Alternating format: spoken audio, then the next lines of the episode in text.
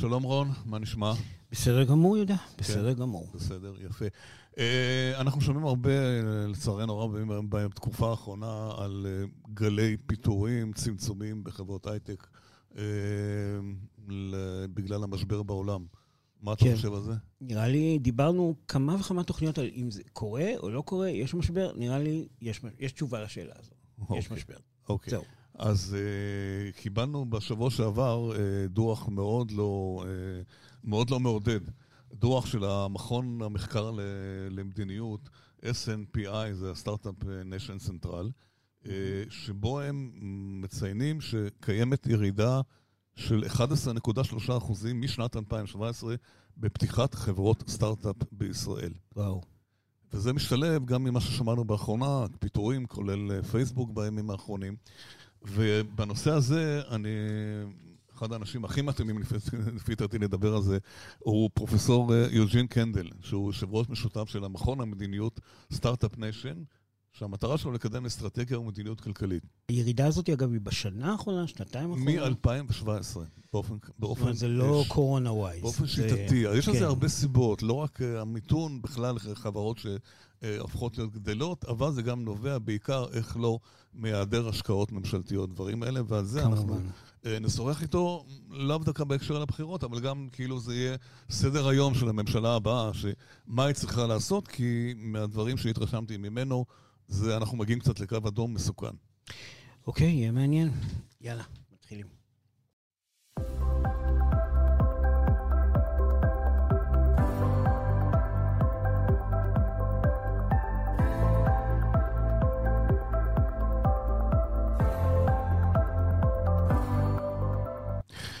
שלום לפרופסור יוג'ין קנדל, שהוא יושב ראש משותף של מכון המדיניות Start-Up Nation, SNPI. שמטרתו לקדם אסטרטגיה ומדיניות כלכלית להבטחת מעמדה של ישראל כמובילה בחדשנות טכנולוגית ולמינוף מעמדה בכדי לייצר ערך מוחשי עבור אזרחיה. שלום לפרופסור קנדל.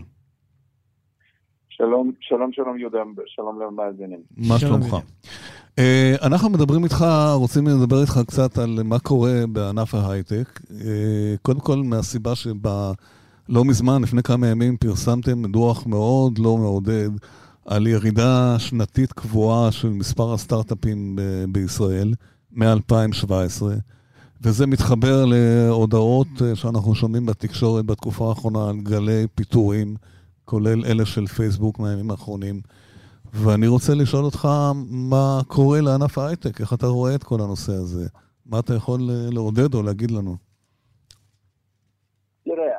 אני חושב ששתי התופעות האלה שציינת הן תופעות שונות עם מקור שונה ואני כן. לא הייתי שם אותן, ב... הן שתיהן, שתי uh, תופעות שאנחנו צריכים לשים לב אליהן ויכולות להיות מדאיגות, mm-hmm. אבל אחת מהן זה הקטנה, קיטון של, של uh, uh, חברות סטארט-אפ הוא בעצם קרה כבר אה, בתקופה של כחמש שנים, הגענו למקסימום ב-2016 ומאז כן. אנחנו בעצם יורדים בהתמדה. כן. זה למרות שבעצם שנת 2021 הייתה שנת שיא מבחינת הגיוסים, אה, זה לא חלחל לסטארט-אפים. מה הסיבה? בוא נתחיל דווקא כן. מהחלק השני. כן, מה הסיבה? מה קרה? החלק השני של, אה, של, שאנחנו רואים עכשיו, למשל, הודעה של פייסבוק ודברים אחרים, מה שקורה שחברות הייטק הן אה, לפי הגדרה חברות שבעצם מבטיחות לנו חלומות של עתיד טוב יותר, עתיד רווחי יותר וכן הלאה, על ידי זה שהם יפתחו טכנולוגיה, ו... ואכן הרבה מהן עושות את זה. כן. אבל עדיין הרבה מאוד חברות, אה, אה, הערך העיקרי שלהם הוא בנוי על הרווחים העתידיים. עכשיו, mm-hmm. כאשר ריביות אה, מאוד נמוכות, ורמת הסיכון ואי-ודאות במשק היא נמוכה. זה אומר שהרווח שיגיע לך בעוד 4, 5, 6, 10 שנים, הוא שקול כמעט לרווח שיגיע לך מחר בבוקר. כן. זאת אומרת, כי, כי מבחינת הגיוון שלו, מבחינת ההתייחסות שלך, אתה מתייחס אליו כאילו זה קורה מחר. אוקיי. אבל אז, כששערי ריבית גדלים מרמות של רבע אחוז לרמות של שלושה, ארבעה, חמישה, אולי שבעה אחוז, ובנוסף, רמת האי-ודאות וסיכון עולה, שזה שקול לעלייה נוספת בריביות אה, רלוונטיות בעצם במחיר ההון של החברות האלה. אז uh, מה שיגיע לך בעוד חמש שנים ומה שיגיע לך מחר בוודאות זה שני דברים שונים לגמרי, ולכן החברות האלה חוטפות בסביבה של אי ודאות וריבית יותר גבוהה הרבה הרבה יותר מאשר כל חברה אחרת. ולכן אין, אין להתפלא שהחברות האלה עלו הרבה יותר כשהשוק צמח והריביות היו קטנות. והצד השני של אותו מטבע זה כשהחברות האלה אה, צומחות כאשר הריביות עולות והאי-ודאות עולה. עכשיו, אה, התוצאה, אה, דרך אגב, זה גם אומר שחברות שיתחילו להביא הוכחות להבטחות שלהם, העלייה שלהם תהיה הרבה יותר גדולה. Mm-hmm. זאת אומרת, היא יכולה להיות מאוד מאוד משמעותית. עכשיו, הבעיה היא שהירידות האלה, הן בעצם מייצרות קושי חלקי לחלק מהחברות זמני, לחלק מהחברות אה, יותר פרמננטי, ואיך הן בעצם מתמודדות עם זה שבזמן טוב שהן גייסו והכל היה טוב, הם העלו משמעותית את רמת ההוצאות שלהם, השקיעו המון בשיווק, בפרסום, בפיתוח, ונכון להיום הם לא יכולים יותר להחזיק את, ה, את רמת ההוצאה הזאת, ולכן הן בעצם מורידות את העלויות, ומשקיעים שלהם אומרים, היי, היי, היי, חבר'ה, תירגעו, כן. צריך עכשיו לרדת, וזה כן. בעצם משפיע על, על מה שאנחנו רואים בחוץ, שחלק מהחברות אומרות רק רגע, אנחנו כבר לא כל כך צריכים כל כך הרבה אנשים, אנחנו לא צריכים כל כך הרבה, uh, כל כך הרבה פיתוח, בואו בוא קודם כל נביא תוצאות, uh, רווחים, ואחר כך אנחנו נמשיך לפתח הלאה. Uh, במידה מסוימת זה גם טוב, כי האופוריה הזאת שהגדילה את ההוצאות והעלויות אולי הרבה מעבר למה שהחברות יכלו להרשות לעצמם, היא לא תופעה נכונה. אמ, ולכן אנחנו חוזרים עכשיו אה, להרבה יותר שפיות. השאלה היא אם החזרה הזאת היא בעצם אה, תכניס חלק מהחברות לקשיים פרמננטיים. במובן מסוים זה לא איזושהי אה, אה, של סטארט-אפ, זה לחלום. זה בעצם ההגדרה שלו. זה לא קצת משנה את עולם הסטארט-אפ ואת המונחים שלו ואת הכיוון שלו? כאילו זה קצת אה, לבקש ממישהו לחלום, אבל בצנוע. זה קצת מנוגד אחד לשני. לא, אני חושב ש... אני חושב, קודם כל, אנחנו קצת מרחיבים את, ה, את השם סטארט-אפ ל, לחברות שהן כבר שוות כן, 200 מיליון כן. דולר, הן כבר לא סטארט-אפ מזמן. הן כן. כבר חברות צמיחה, הן צריכות, הן צריכות לחשוב אחרת. סטארט-אפ בעצם אומר, תשמע, אני הולך לשנות את העולם על ידי איזשהו פיתוח טכנולוגי. וזה מצוין, ואנחנו רוצים שיהיו סטארט-אפים, אנחנו לא רוצים שיהיו אינסוף סטארט-אפים, אנחנו רוצים שיהיו מספיק סטארט-אפים שמהם יצמחו חברות צמיחה וחברות ענק של העתיד. זאת אומרת, כן. זה, וסטארט-אפים, פה זה, פה זה באמת שאלה, ב, ב, ב, ב, במידה, ב, ב, במידת הפתעה מסוימת, או בהפוך על הפוך, כאשר העולם היה יותר, יותר מדי טוב. דווקא התחילו לקטון כמות הסטארט-אפים. למה? כי סטארט-אפ בעצם, מי זה הסטארט-אפ? סטארט-אפ זה בן אדם או כמה אנשים שאומרים, תשמע, אני עכשיו עובד בחברה מבוססת, מרוויח טוב והכל טוב, אבל יש לי איזה רעיון, mm-hmm. וזה מדגדג לי, mm-hmm. גם מבחינת אה, להשאיר את החותם שלי על, ה- על העולם. וגם יכול להיות שפה אני יכול לעשות מכה מאוד מאוד גדולה מבחינה פיננסית, ואז אני יכול לעשות מה שאני רוצה. כן. אני אסדר את הילדים, אני אסדר את זה, ואני גם אוכל לעשות אה, דברים טובים נוספים. כן, זה אקזיט וזה... עכשיו, כן. מה הבעיה? הבעיה היא כשהשכר עולה, ו... וזה פוגע בתמריץ שלי ללכת אה, ולפתוח חברה פעמיים. א', כי האלטרנטיבה שלי, אני עכשיו צריך לרדת בשכר הרבה יותר ממה שחשבתי קודם. זה דבר אחד, אז יותר קשה לי. המשפחה אומרת, תגיד לי, אתה השתגעת, אתה מרוויח ים של כסף, ואתה פתאום הולך נודע, ועכשיו תמשכן לנו את הבית, כן. ומה נעשה? דבר שני, הוא פוגע גם בזה שאני אומר, תראה, אני, כשאני מקים את הסטארט-אפ, אני לא לבד. אני אצטרך לזכור uh, מתכנתים, אני אזכור אנשי מקצוע, מהנדסים וכן הלאה. אם האנשים האלה עכשיו עולים הרבה יותר, אני אצטרך לגייס הרבה יותר כסף כדי שאוכל להרשות את זה לעצמי. זה אומר שאני הולך לדלל את עצמי, וזה אומר שאני בעצם אהיה הרבה פחות מהבוננזה, גם אם תגיע, תגיע אליי. אוקיי. Okay. וגם מבחינת הבוננזה, אה, זה לא תמיד אה, מגיע, ומה שקורה בזמן האחרון מתווסף לזה, גם שכר גבוה, אבל גם ההתעשרות הזאת המהירה אולי נדחתה להרבה שנים.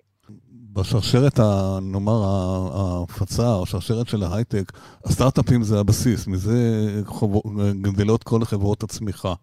מה המשמעות מבחינת הלאומית-ישראלית שיש פחות סטארט-אפים שנפתחים? האם זה מתחיל לאיים על אומת ה start-up nation, וברמה הכללית, מה, מה המעורבות של ממשלה צריכה לעשות, או יותר נכון, אנחנו לפני ממשלה חדשה, מה היא אמורה לעשות כדי לנסות לתקן את המצב הזה, את המצב הזה, אם בכלל?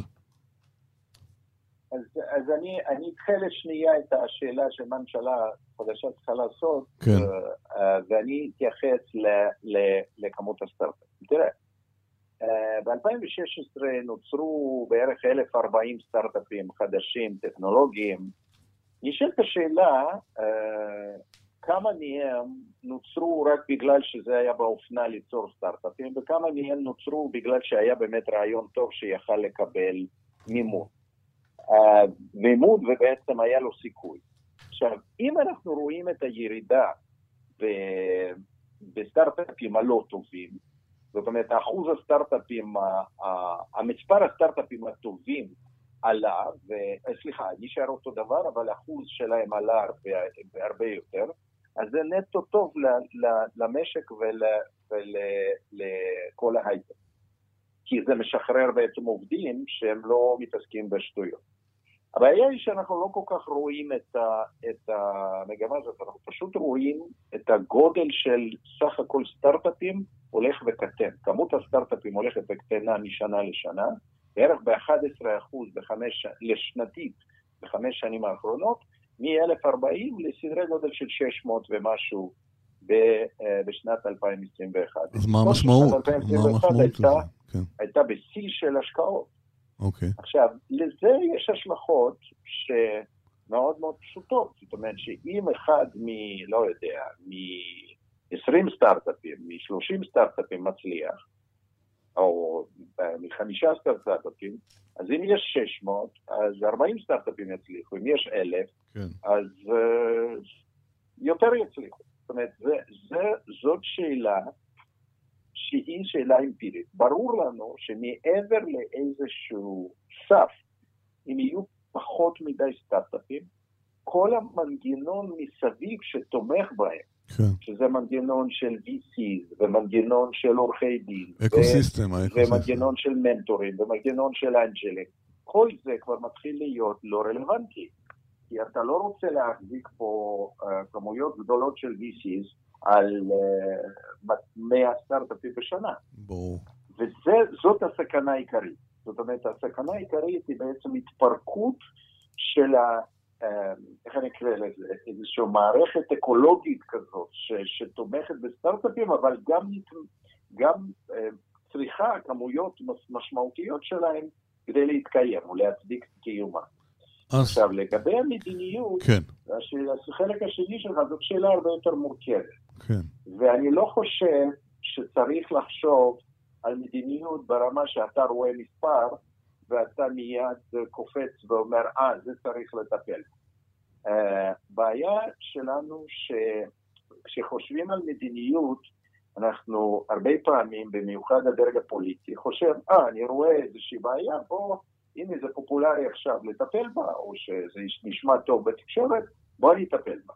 כן. אבל הבעיה היא הרבה יותר, הרבה יותר אסטרטגית, uh, כי בעצם מיד uh, בעשור האחרון, ברגע שכל העולם הבין שסיליקון ואלי זה לא הדבר שקיים רק בסיליקון ואלי, ואפשר לפתח uh, uh, זאת מעין מערכת אקולוגית בסקטור חדשנות במקום מוזר כמו ישראל, אז כל העולם רוצה את זה. כן.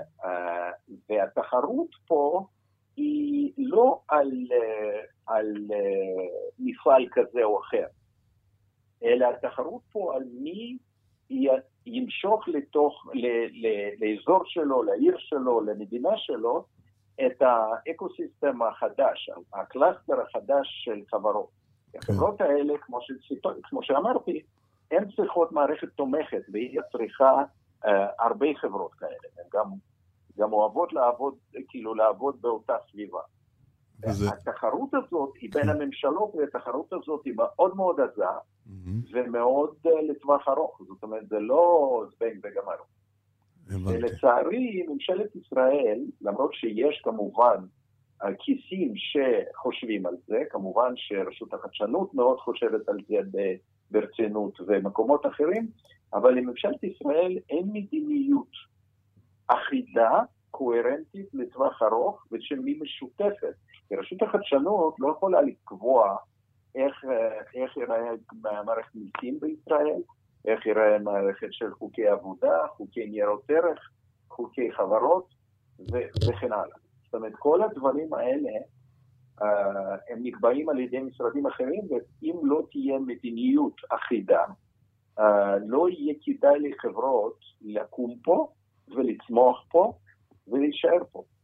תגיד. זה, זה, זאת הסכנה, ולכן הצעד הראשון לממשלה החדשה צריך uh, להקים איזשהו פורום, ש, ש, או יש פורום בעצם, מועצה לאומית לכלכלה אמונה מטעם הממשלה, לפי החלטת ממשלה מ-2012, כן. אסטרטגיה כלל ממשלתית, כן. וזאת צריכה להיות, uh, זאת צריכה להיות uh, משימה מספר אחד שלה. תגיד, אני רוצה לחזור להתחלת הנקודה, דווקא בגלל שאנחנו שומעים עכשיו על פיטורים ודברים כאלה, דיברנו, אמרת לי בשיחה מוקדמת שהתמהיל של ההייטק בארץ מבוסס הרבה מאוד על חברות מו"פ, שהן חברות בינלאומיות. יש תסריט מצב שהחליטו לסגור או לצמצם כי המצב בעולם לא טוב, ואז אנחנו נהיה בבעיה יותר חמורה?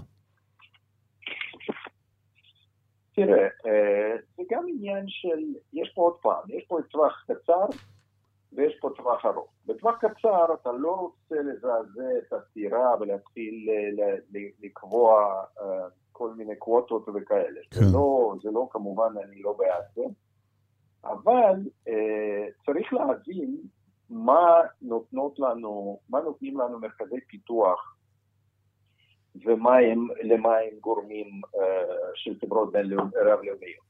הרי מצד אחד, חברה יש המון המון מדינות שהיו מתות שהחברות האלה יקימו מרכזי פיתוח אצלם. כן. עכשיו, אה, בצד אחד יש כמובן אה, השפעה חיובית של, של מרכזי פיתוח של חברות בינלאומיות, גם מבחינת פיתוח, פיתוח כוח אדם וגם טכנולוגי וגם אה, ניהולי.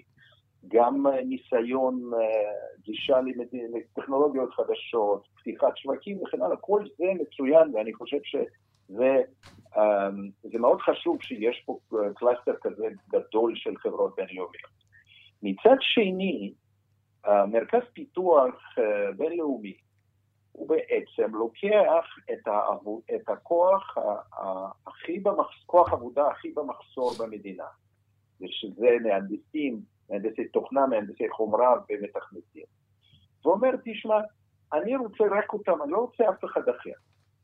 עכשיו, מה זה אומר? Uh, מה שזה אומר זה שחברה uh, שמעסיקה מהנדסים, חברה ישראלית שצומחת, היא על כל מהנדס או על כל מתכנת מחזיקה עוד בין בן אדם uh, וחצי לשני אנשים, תלוי מה היא עושה. כן. אוקיי? שבתחומים לא טכנולוגיים. זה אומר ש... אבל במרכז פיתוח בינלאומי, שהוא לוקח בן אדם, הוא מחזיק עוד שליש משרה לא טכנולוגית. יחסית משרות פשוטות, זה לא משרות כן. ניהול בדרך כלל, זה לא משרות שיווק, זה לא משרות, זה משרות יותר תמיכה. זה אומר שכשאתה מעביר 100 מהנדסים uh, מחברה ישראלית צומחת לחברה uh, בינלאומית, שזה מרכז פיתוח, אז uh, אתה הולך, הולכים לאיבוד 140, uh, כן. uh, הולכים לאיבוד 140 עד 200 מקומות עבודה נוספים. שאנחנו לא רואים את זה, אבל זה קיים.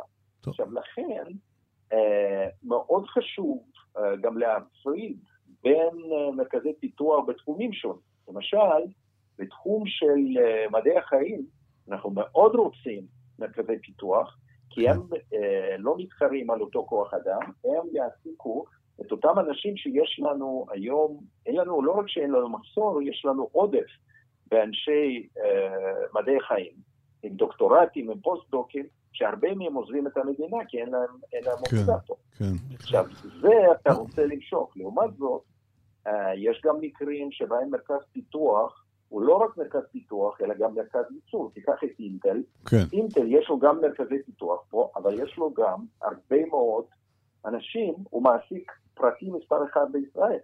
זה אתה מאוד רוצה, כי הוא מביא לך כן, למרבה הצער, אין לנו, אין לנו הרבה אינטלים בישראל, גם לא נראה לי שבקרוב גם יפתחו. לכן למה? לכן הבעיה, למה? הבעיה מוכרת, הבעיה מובנת. למה? כן. כי אה, אני חוזר לשאלה הקודמת, כי אנחנו לא מספיק מסתכלים על זה ואומרים שכל המדיניות כן. של ממשלה צריכה להיות ממוקדת על זה שיהיו פה חברות uh, צמיחה uh, ישראליות, או uh, חברות זרות שהן מביאות לפה לא רק מרכז פיתוח, אלא, אלא גם uh, הרבה מאוד דברים אחרים. דרך אגב, הבעיה יותר חמורה מזה. כן. כי הרבה חברות ישראליות, בהשפעה של uh, משקיעים שלהם וכן הלאה, הם בעצם, ברגע שהן מתחילות לצמוח קצת, הן בעצם מעבירות את כל הביזנס לחול, שלהם לחו"ל. כן. לחו"ל. כל, ה, כל המקומות עבודה של ביזנס שלהם לחו"ל, ומשאירות פה מרכז פיתוח כמו, ש, כמו שחברות בינלאומיות עושות את זה.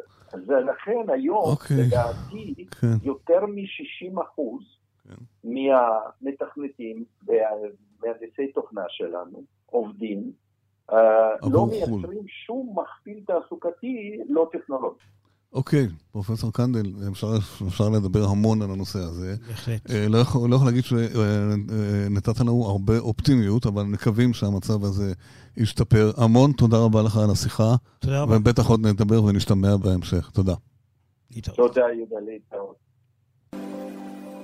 עד כאן הפרק הזה, אה, תודה שהאזנתם לנו, אנחנו זמינים גם באפליקציית אה, ספוטיפיי, בגוגל פודקאסט וכמובן באתר של אנשים ומחשבים, להתראות בפרקים הבאים.